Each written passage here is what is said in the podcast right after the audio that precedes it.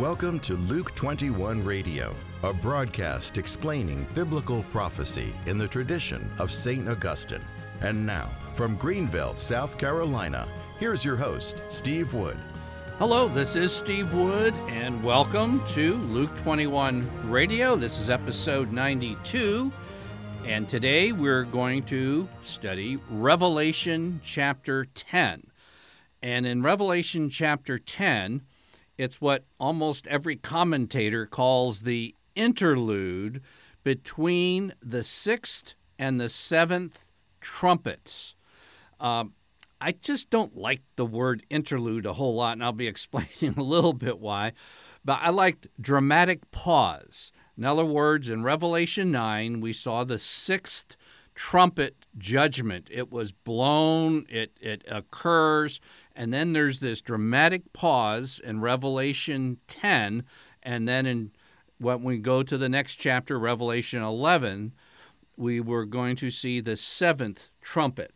But I need to back up a little bit because in Revelation chapter 10 and verse 1, St. John says this Then I saw another mighty angel coming down from heaven and by this, he is saying his perspective is as a person on earth seeing this mighty angel coming down from heaven to earth. So John is back on earth. In Revelation chapter 4, we saw this. After this I looked, and lo in heaven, an open door, and the first voice which I had heard speaking to me like a trumpet said, Come up hither. Now, those who believe in the rapture at any moment theory have a difficult time when they come to the book of Revelation, since nowhere in the book of Revelation is the rapture mentioned. It's only mentioned as they know it in First Thessalonians.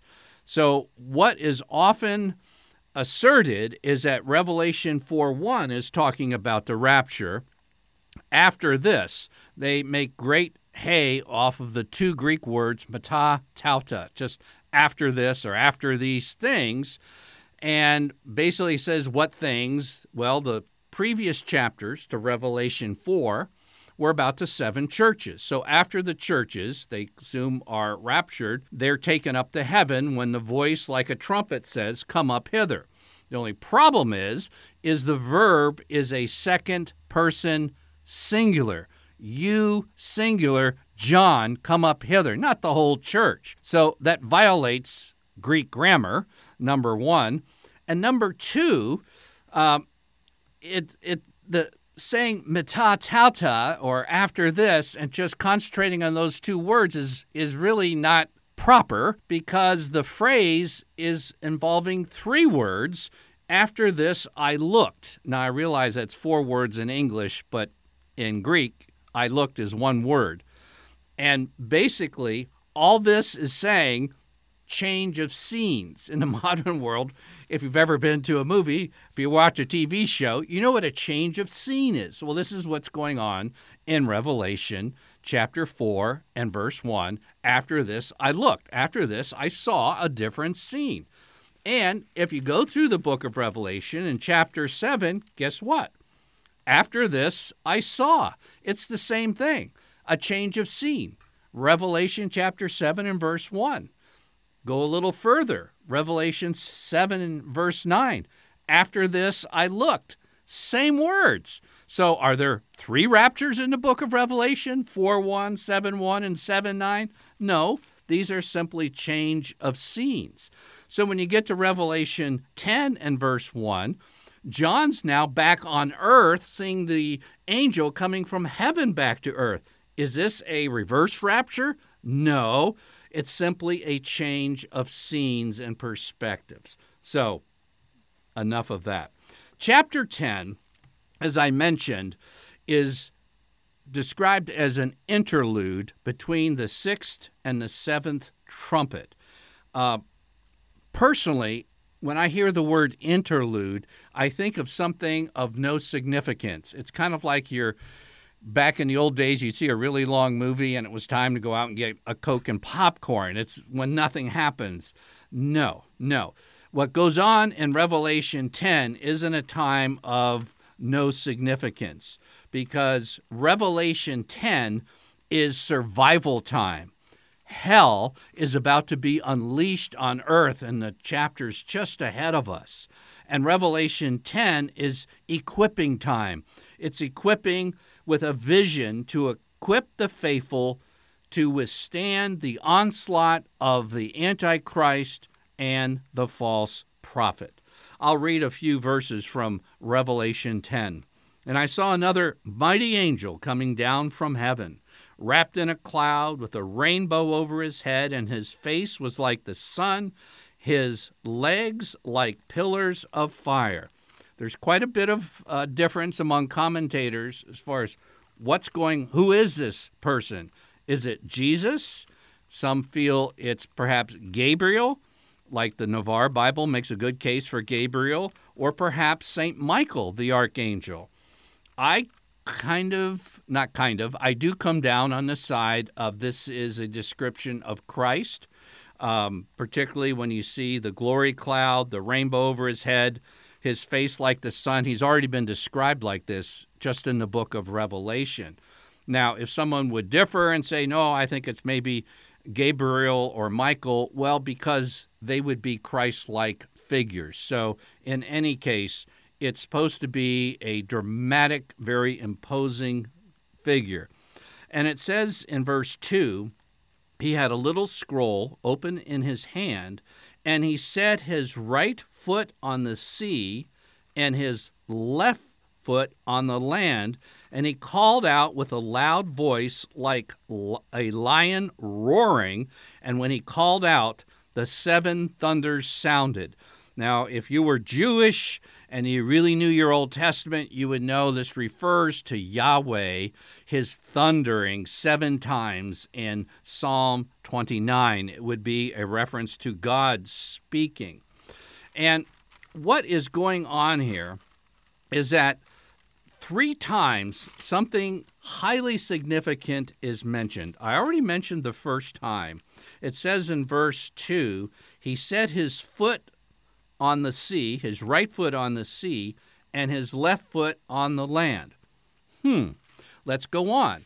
Verse 5 And the angel who I saw standing on the sea and land lifted up his right hand to heaven and swore by him who lives forever and ever, who created heaven and what is in it, and the earth and what is in it, and the sea and what is in it, that there should be no more delay, but in the days of the trumpet call to be sounded by the seventh angel, the mystery of God is going to be fulfilled. That's the next chapter of Revelation.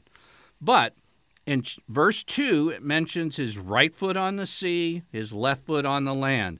It's repeated that I just read to you in verse 5. And then a third time it's mentioned.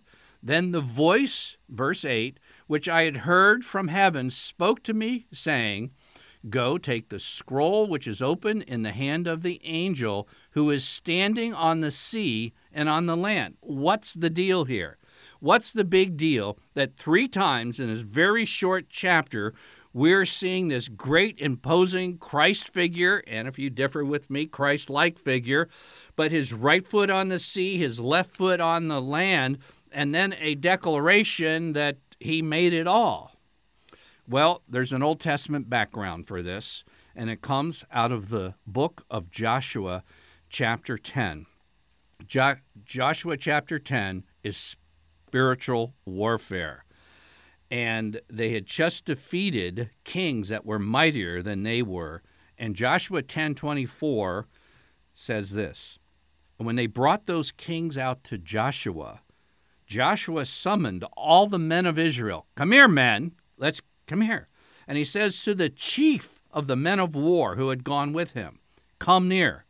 Put your feet upon the necks of these kings. Then they came near and put their feet on their necks. This is what's being talked about in Revelation 10.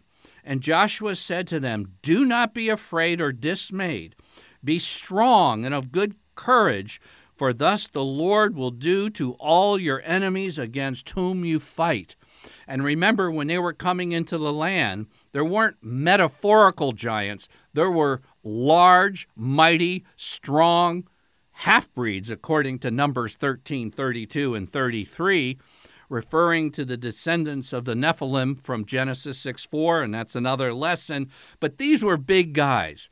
These were these were enemies that looked like they were inconquerable, and Joshua, whose name means Jesus, also Yeshua is the name of Jesus. Come here, put your feet on their necks, because you're going to have sovereignty. You're going to conquer these kings. So, how does this apply to the book of Revelation? Well, I peeked in just a few chapters. Revelation 13, you see the beast, the Antichrist, come from where? Out of the sea. And then you see a beast come out of the earth, the false prophet. How can you believe that God is sovereign and in control of the powers of hell that are going to be unleashed on earth? Well, it says before you even get to the bad guys coming out, you have to have the vision of Christ. And that's essentially what the book of Revelation is about. It's not about the Antichrist, and it's not about the false prophet. It's about Jesus Christ. It's a revelation of Jesus Christ. And how can you come to believe that God is sovereign in control of even the Antichrist and the false prophet when they appear on earth? Well, I read it to you in verse 6 that you believe he's the creator of heaven of and earth, the heavens, the sea, the land, and everything in it. Folks, this is not theistic evolution, which is a convoluted half and half theory, half God, half atheistic evolution. That's not going to hold. He not only created general principles and wound up the clock, he created everything in it. And if you have that basic belief, and that is the basic belief, Genesis chapter 1 tells us that God created the heavens and the earth. And we're reminded of that because it's absolutely necessary in apocalyptic times to have the vision of the one who can put his feet on the land, his other foot on the sea, and he's exerting control and sovereignty over a world that looks like it's out of control. And this is where you need faith. And I, I would caution that most Catholics today, and especially younger Catholics, are woefully unprepared to have the necessary faith that God is in control when the Antichrist persecution begins. It's going to look too big because well intended spiritual teachers have shrunk God, made him user friendly to the theory of evolution of Charles Darwin and called it theistic evolution that's not going to cut it when we come to this time. God needs to be powerful enough and wise enough in the belief of the heart of the Catholic to create the entire universe. And if he can do that, his feet touch the land and the sea and exhibits sovereignty over everything, even the beast and the false prophet. You've been listening to Luke 21, episode 92. I'm your host, Steve Wood. Luke 21 is a radio outreach of Family Life Center International. To learn more about biblical prophecy and to order copies of Luke 21 broadcasts, visit us online at luke21.com.